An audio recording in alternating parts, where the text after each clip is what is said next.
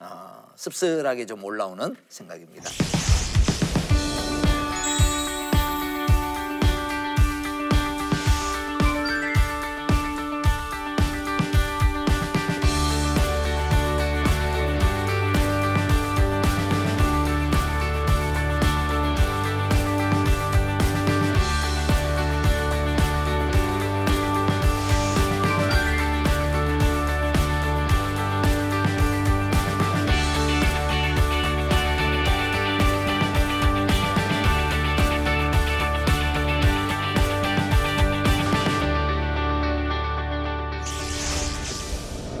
보아스와 룻의 혼인이 이루어졌습니다.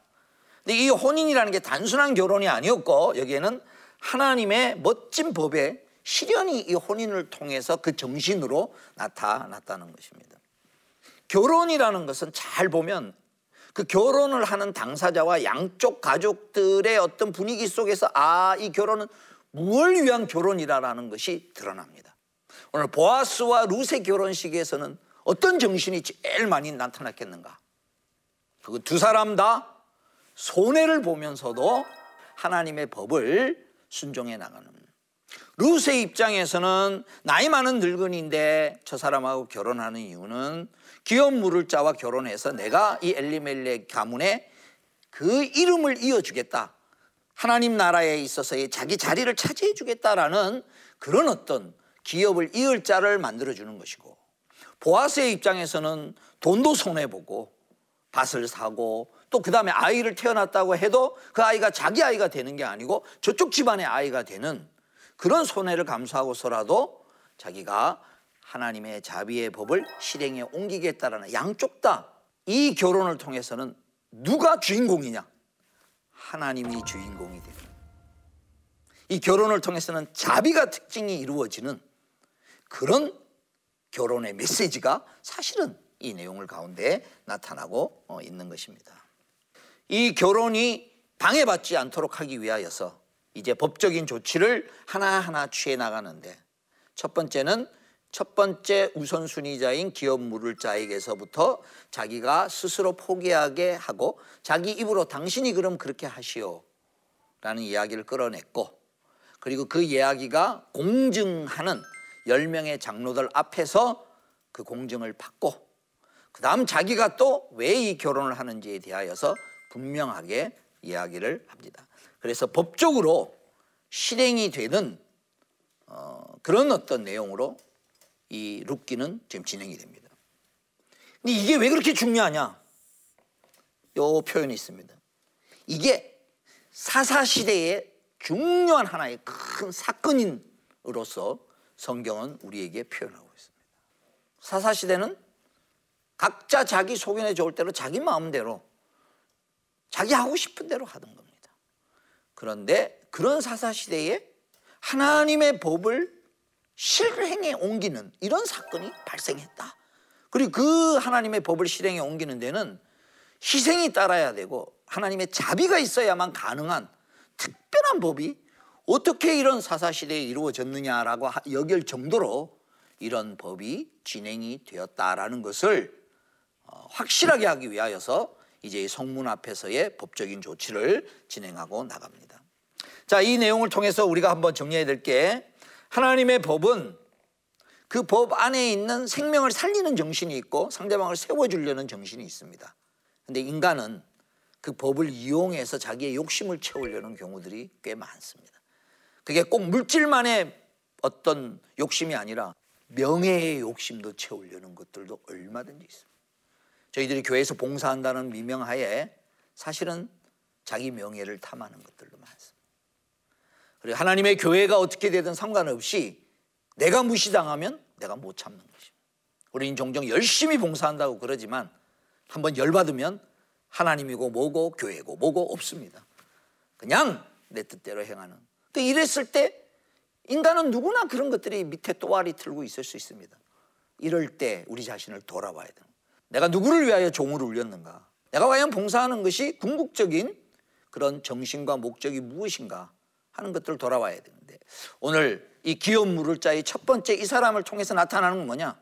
그 땅을 사겠다라고 할 때는 마치 겉으로는 하나님의 법을 자기가 따르는 것처럼 얘기해 놓고 근데 이 룻과 결혼하라 그러니까 그거는 못하겠다라고 얘기함으로써 내가 손해보지 않는 선까지만 하나님 말씀을 지키겠다라는 그런 아, 그런 그런 마음이 숨어 있는 것들이 확 드러나고 있습니다. 오늘도 어, 저와 여러분이 어, 삶을 하나님 앞에서 살아갈 때에 우리의 마음 가운데 그런 어떤 어, 정신들이 겉으로는 포장을 했지만 실제에 있어서는 자기의 명예를 탐하는 이러한 모습들이 얼마든지 나올 수 있다라는 것이 오늘 이 어떤 모습에서 잘 보여질 수 있을 것입니다. 그리고 이제 이 결혼이 진행되는 과정을 통하여서 더 확실하게 드러나는 내용이 있습니다. 특별한 게 기업 무르는 제도와 그다음 결혼을 해서 아이를 낳는 수혼 제도 이 제도가 여기서 서로 합쳐진 사건이라는. 요 수혼 제도는 자기 형 가족입니다, 주로. 형 동생 사이. 근데 지금 이 보아스는 형 동생이 아닙니다. 무슨 얘기냐? 하나님의 법의 정신을 깨닫고 나면은 그 정신이 얘기하는 다음 단계로까지 굳이 그렇게까지 안 해도 되는데 이것을 필요로 하는 사람에게까지 해놔야 되겠다는 자발적이고 적극적인 그런 내용으로 나갔다라는 겁니다. 그래서 루키가 아주 특이한 게 모두가 자기 입속을 채리기 바쁜 사사 시대에 하나님의 법이 있지만 무시해 버리는 이러한 시대에 하나님이 법이 하라는 것 이상까지 뛰어넘어서 보아스가 자기 형제도 아닌데 자기 친척을 위하여서 이런 수혼 제도까지 받아들여서 이렇게 진행되어 나간 모습을 어, 보는 것입니다. 그리고 이것이 이스라엘 사회의 어, 하나의 케이스만이 아니라 할 수만 있다면 이스라엘 전 사회에 확장 실행되어야 할 하나의 모범적 사례로 사실은 어, 이 내용이 연결되어 나가고 있는 것입니다. 사사 시대에 이런 일이 일어났다라는 어, 이러한 내용이 사사 시대의 전체적인 흐름은 전체적인 눈으로 보일 때의 흐름은 자기가 법인 겁니다. 근데 이 룻기를 사사시를 사사시대를 설명하는 사사기 안에 하나의 사건으로 넣어 놓은 게 아니고 왜 성경 저자는 사사 시대에 일어난 일을 룻기를 따로 떼어 가지고 사사 시대 이야기를 설명을 하고 있다. 사사시대 전체적인 분위기는 희망이 없어 보이고 절망 가운데 속에 점점점 나락으로 떨어져 가고 있는 어두운 그림자가 깔려 있는 이러한 때에 이렇게 지금 별과 같이 한 동네에서 하나님의 말씀을 적극적으로 순종하는 남겨진 자가 있다라는 것입니다. 이 안목을 우리가 바라볼 때 오늘 우리 한국 교회와 이 시대를 바라보는 우리의 안목이 좀 달라질 수 있다고 생각합니다. 참 가슴 아프게도 요즘 매스컴에 오르락 내리락 하는 한국 교회의 여러 현상들을 바라보고 믿는 사람이나 믿지 않는 사람들이 참 자조적인 또 공격적인 그리고 기독교에 대해서 정말 사사시대처럼 그런 어떤 모습이 전체의 그런 주류적 흐름으로 여겨질 그런 상황입니다. 참 안타까운 일입니다. 그런데 저와 여러분은 꼭 명심하십시오. 그게 주류가 아니라 는 거. 주류는 뭐냐? 적은 소수라 할지라도 하나님의 법을 하나님의 계명을 적극적으로 순종해 나가려는 어떤 동네의 사람들, 어떤 작은 교회들 이런 것들을 통하여서 하나님의 역사는 하나님이 이어져 나가고 있다는 것을 또 하나 우리가 사사 시대의 룻기의 상황을 통하여서 얻을 수 있는 또 하나의 중요한 교훈이 될 것입니다. 이런 과정을 통하여서 이런 의미로 보니까 보아스의 이름이 더 확실하게 이 사건에 더 드러내는 것이다. 보아스는 여호와는 나의 힘이시다. 라는 게 보아스의 이름의 본 뜻입니다. 아, 보아스의 이러한 결혼을 진행하는 과정을 통하여서 하나님이 나의 힘이시다라는 것을 하나님을 드러내는 그러한 삶을 사는 것이 자기의 삶의 목표로 한 아름다운 모습이 잘 드러나고 있는 것입니다. 이제 결론을 향하여 나갑니다.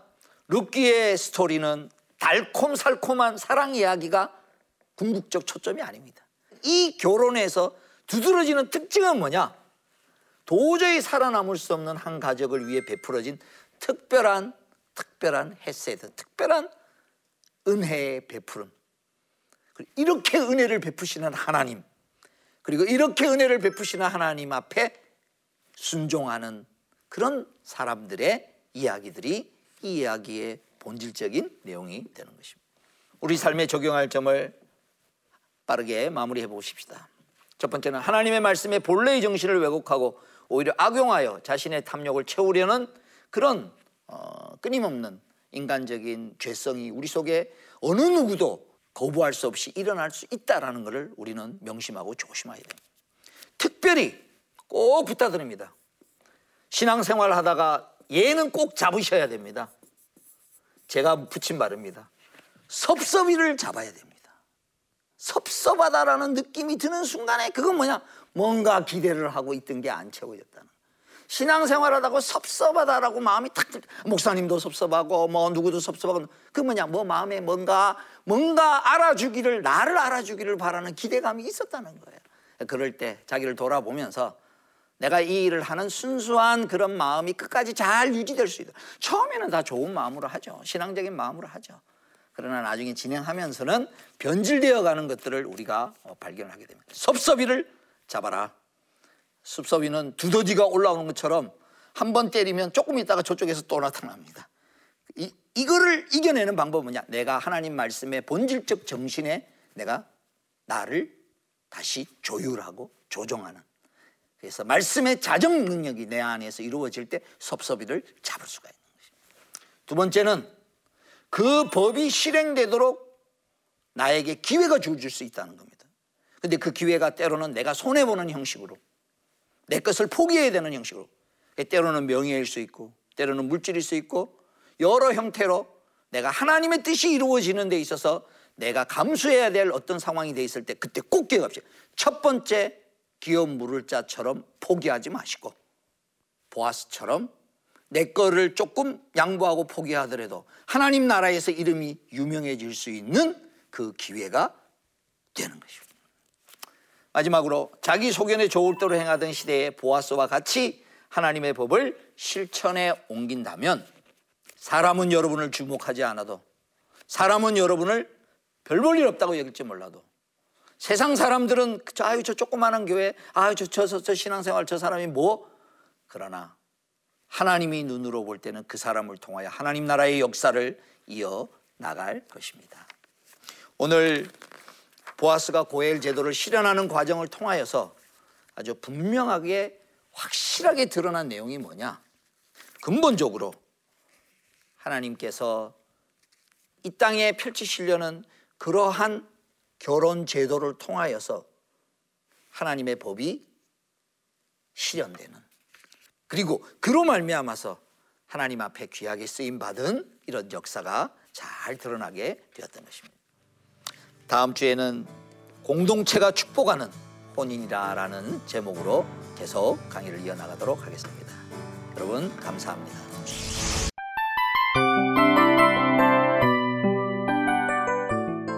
이 프로그램은 청취자 여러분의 소중한 후원으로 제작됩니다.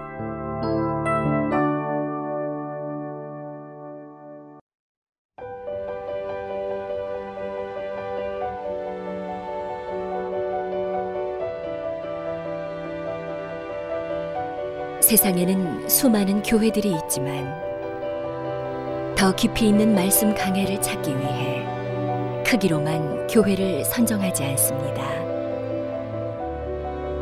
보다 좋은 영적 콘텐츠를 더 많이 나누기 위해 방송비를 받지 않습니다. 1년 365일 복음만 전하고 싶어서 우리는 광고를 하지 않습니다. 온누리의 복음을 땅끝까지 CGN TV와 함께 땅끝 성교사가 되주세요